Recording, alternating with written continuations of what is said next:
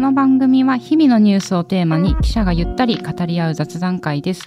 お相手は木田光と望月成美と飯島啓二です。毎週金曜日にお送りします。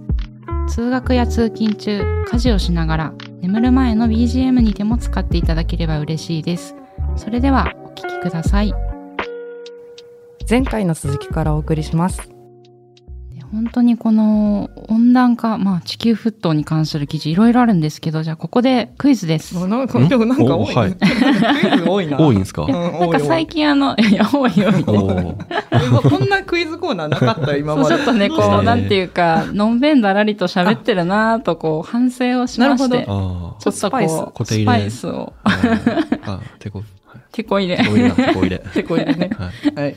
で、あのースマホで朝デジのページを見ると、ニュース Q っていうあのクイズが、あ、ありますね。あの、挟まってて、あれ結構面白いので、その中の一つを紹介するんですけど、おえー空調大手ダイキンの調査です。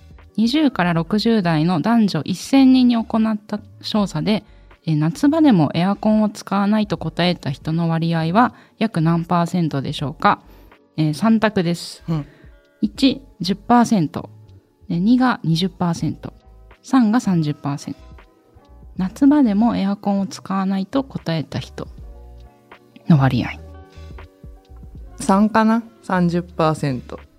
うん、いや、それこそ北海道とか、その場所とか、家によって断熱してたり、うん日陰にあったりもあるんで、まあ、うん、いや、でもさ、うんじゃあ2にします。20%にします。正解は3でした。ああ。30%。い いや、なんか一緒だとこう、勝ち負けがつかない。ごめんね、先に言っちゃって。いやごめん全然全然申し訳なかった。いや、これなんか、まあでも確かに、あの、今、飯島君が言ってたように、地域とか家によっても、うんまあいろいろなんだろうけど、うん、そうですね。これ30%使わない人がいて、で、まあ理由が大事だと思うんですけど、えーやっぱ電気代がもったいないというのが最多の理由だったと。うん、で、まあ、エアコン使用者の中でも 7, 7割の人が電気代の高さに不満を持っていたりしていると。で、そうですね。で、あとは家電の製品の消費電力のうちエアコンは最も高い3割ほどを占めるとされます。まあ、だからといって使用を控えると熱中症を引き起こすリスクが高まるので、どうしたものかというところで、えー東京消防庁の調査では熱中症死亡者の約9割以上がエアコンを使ってなかったといあうー。だからまあ亡くなってしまった方の9割以上がエアコン使ってなかったという調査もあるので、うん、そういうのを聞くとやっぱりエアコンも適度に使うのが大事なんだろうなというのも。いや東京とかだと絶対使った方がいいと思います。うん。はい。まあでもそれこそ北海道にいた頃って夏はまあでも使う時もあるか、使う時もありましたけど、扇風機が多かったですね。扇風機で過ごせでるんだね過ごせるし、やっぱりこの10年、20年で暑くなってると思いますよ。うん僕が北海道にいた子供の頃ってやっぱり今の北海道より涼しかったと思いますうし、んうん、夏はまあまだまだ大丈夫でしたけど、今はクーラー使ってると思いますし、親うも。んでやっぱその冬は寒いんですけど断熱材とか入ってたりガラス二重だったり玄関二重だったりするのって、玄関20はいあの雪のああそうですそうです、うんまあ僕の札幌の家はそういうまあマンションでもあったしそういう感じじゃなかったんですけど、なんか外気と内気のそのあんまりこう混ざり合わないようになってるっていうかうん。風呂場とかも別に寒くないですし、なんかか、そういう意味で結構東京の家来てあの、うんうんなんか作りが外と結構一体化してるなっていうか、うん。なんか夏暑いし、冬風呂場めっちゃ寒くないですか？なんか。うん。うん。いやでも私はそういう家が当たり前だったからあんまりねなんか薄いなとか寒いなとかは思わない建築物にそんな違和感を感じじたことがあんまりない。うん、多分断熱材とかが入ってないからだと思うんですけど、うん。なんか外の気温と近いなっていうふうには思いましたね。窓が一枚だから、うん。はい。それはちょっと思いましたね、東京って。えちょっと戻って聞きたいの玄関が20っていうのはどういう作りになってるの？えっと、まあ僕がいた家は普通にマンションだったんですけど、うんうんうん。一軒家でも、その、玄関が、あの、雪がどさって積もると、その、あ切らなくなっちゃう。札幌はそんなにないですけど、もう何メートル積もってるとドア開けらんないん。で、内側があって、うん。で、もう一個あるみたいな、とか、あでもそれでも別に2枚は開けられないからあれ？どういうこと？か ちょっと待って。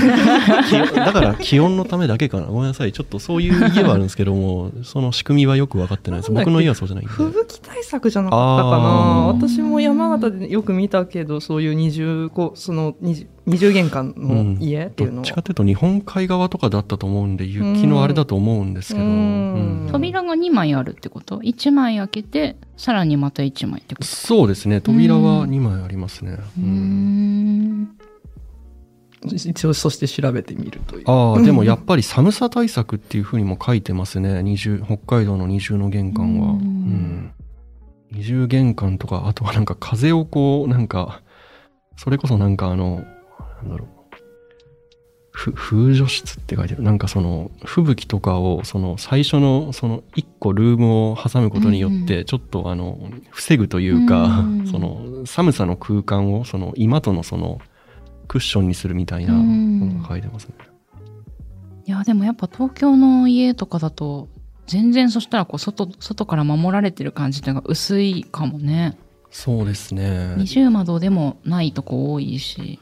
うんん家の作りにもよりますけど、そうですね。ちょっとそれはさ、まあ僕があの東京で最初下宿してたのが川崎のおばあちゃんの家だったのもあって、風呂場寒って思いましたね。確かにね、古い作りのとこだとまた寒かったりもするようんそうですね。いやーでちょっとエアコンの記事でもう一個私紹介したいのが、エアコン代節約、室内灯はテレビ画面っていう、えこれは78歳の一人暮らしの女性を紹介した記事なんですけど、えこの方公的年金など月6万5千円ほどで暮らしていて、で、この春から食事を2食に減らしたと。480円のお弁当を買って2回に分けて食べる。で、節約のために夜も電気がつけなくて、このタイトルにあるように室内灯はテレビ画面っていうのは、そのテレビの明かりだけで過ごしてると。で、エアコンなんですけど、これもつける気になれないということで我慢してしまってると。あの、余分なことに使うお金はないっていう風なのがセリフなんですけど、うんだからエアコンをつけるっていうのがこう、なんて言うんだろう。うん、基本的な、こうみんなに保証されてるものっていうより余分なプラスなことみたいにこう、と捉え、捉えられちゃってるというか、まあ、そう捉えざるを得ない生活の状況にあるっていうぐらい今ま電気代も高いですしっていうことを書いてあって、うん、で、あの、この記事の中で後半にあの制度のあのことも書いてあるんですけど、生活保護の制度で、えー暖房費が必要になるということで、冬季加算、あの冬の間に加算する制度がうん。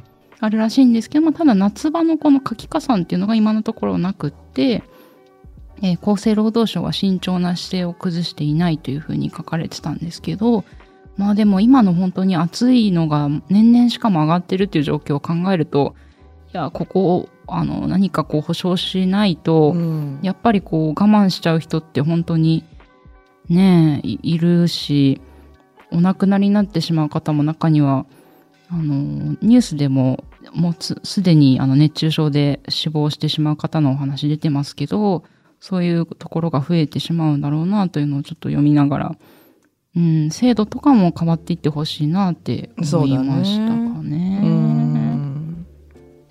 そうですね、確かに冬は火山北海道でなんか塾のなんか月謝とかっうんうん。て冬は加算がありましたね、暖房代って言って、うん。なんか何千円か高くなって、うん。それで石油ストーブ使うとかうん。ありましたね、うん夏ってそういうのあんまりないですかね、うん。確かうに、ん。あった方がいいですよね、うん。もうなんかライフラインだからね。そのエアコンっていうのはねもう命に直結してるからね。なんかもう時代がこう変わってなんか昔確かにエアコンってちょっと贅沢というか、うんなんか小学生の時とかって確かにね夏に扇風機で過ごせたな鹿児島も。なんかまあ10年以上前ですけど。あああれ窓を開けてましたよねなんか昔。うん。なんか窓を開けて扇風機が風流みたいな今やったら暑いですよね、うんそうだね。熱風が入ってきちゃうからうん。開けないな。うんいけいないね。うん。なんかもそうだな。う暑くなりすぎて価値観がなんかもう変えないとなんか贅沢じゃないっていうのを。本当そうだよね。うん。うん。と制度もね変わってほしいなと思いますね。うん。できるだけ早く。そうだね。うん。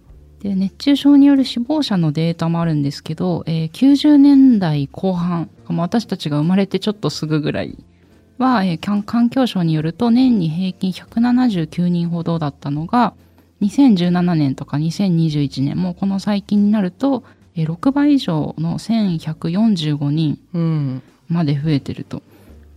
で、えーこれは23区内の熱中症死亡者のうち去年の夏65歳以上の高齢者が8割以上を占めたと。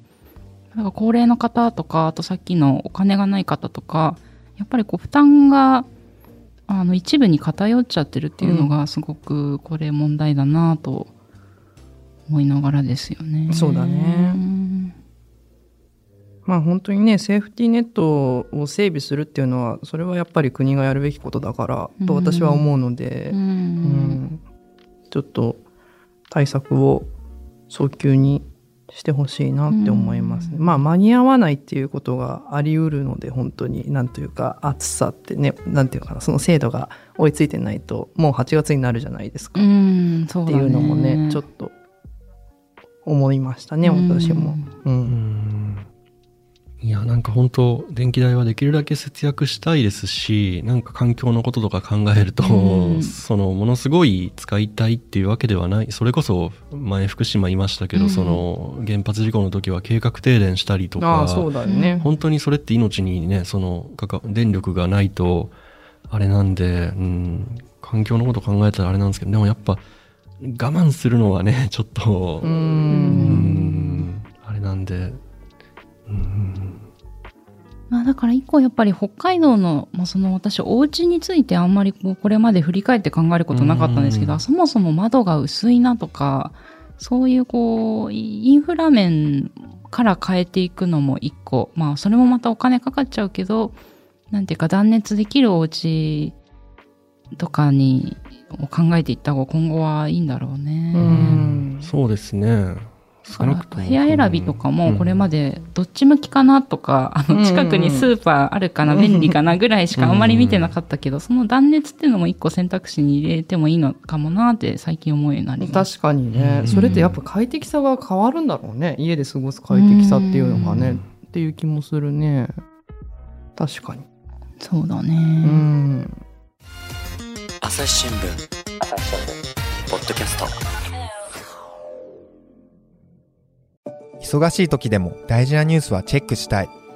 それなら朝日新聞デジタルの紙面ビューアーとポッドキャストはどう？紙面なら見出しの大きさで大事なニュースが一目でわかるしポッドキャストは通勤中でもながら聞きできるよいつでも、どこでも。朝日新聞なんかその家の話で言うと、うんうんあのその暑い時代に必要な住宅性能はっていう記事があるんですけどその記事の中でも今言ったような話がまさにあの記事記事の中で書かれていて、うんうん。でこれまで日本の住宅では断熱制度が意識されることは少なかった。今ある住宅の約4割が無断熱とも言われるっていうのがうん。記事の,、あの半ばの方に書いてあるんですけどあそうね。やっぱりやっぱりそうなのねっていうのがあとその高性能化による工事費まあその要は断熱をこうよりできるにする際の工事費っていうのはやっぱり高くはなってきちゃっている。まあそれは多分高性能だからなんでしょうけどね。っていうまあ、ことは、よりいい窓とかをていう。選ぶからね。まあでもそれって後々まあ長いスパンになるだろうけそうなんだよね。どその冷房代とかその毎年かかるうん。冷暖房代とかと相殺される時が来るだろうしね。ね、固定費として考えるんであれば、うん。なんかそう本当長期的な目で見たらそそういったところにこうお金をかけるっていうのは一つ、まあ、かけられないけどね、そんなうに、ん、だけどそういうののっていいなとは思ったんですよね。機能でこうな暑さをしのぐ、うんうん、なんか前あの断熱についてのだあの番組を SDGs の方で作った時に、うんゲストの方が、まあ、学校とかでも今あの始まってるところもあるみたいで、うん生徒の皆さんが声を上げて学校の教室とか体育館とかをあの断熱の性能がいいように改修してほしいっていうふうに言ったりもしてるみたいなんで、まあ、お家もそうだしそういう公的な場所、まあ、避難所とかにも学校ってそれこそなったりするんで、そうね。そういうところもちょっとずつ変わっていくといいなと思いながらですね。そうですね、ん。じゃあもう暑いの話はこのこのこの辺にしまして。そうね。次何の話しようか、あの他にもいろいろ記事を出してくれてたんですけど、うじゃあ喋りたいのをぜひ選んでもらって。うわ。わ。わ投げてきた。まあでもいつもね MC してくれてますからじゃあ私。あありがとじゃあ私からいきますね。うはい。最近泣いてますか？で急なまた質問から入るやつだ。どう？最最近泣いてますか？どう？最近飯島くんからどうぞえ最近ですか、うん僕映画見たらほぼ泣いちゃうんですよね。そういうそういうタイプの人なんだ なんかそんな、そんな泣こうと思ってないんですけど、なんかそんなに面白くなかったなって思ってもなんか泣いちゃうんですよ。なんで？やばえそれやばくない？やばいですよえね。そのどんな明るい映画でも泣いちゃうの？あ、いや、明るいのだったら泣かないんですけど。ええちなみに最近泣いた映画は何？だったの、え、でもマリオでは泣かなかったですね。ああまあまあまあまああれはねマリオは泣かなかった。